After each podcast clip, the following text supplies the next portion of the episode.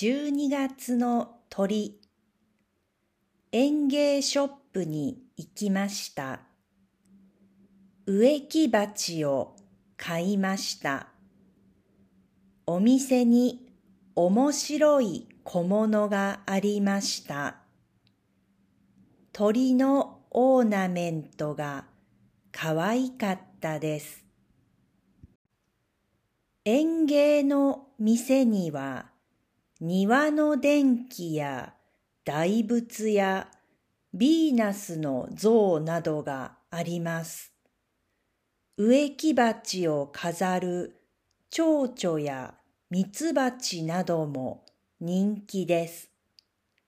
私は小鳥の飾りが欲しかったけど、高かったから買いませんでした。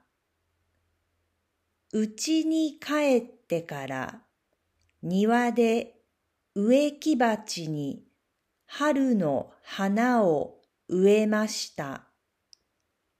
もう午後4時ぐらいだったので寒かったです。その時誰かが私を見ていました。小さくて丸いロビンでした。飾りじゃなくて本物の小鳥が遊びに来てくれました。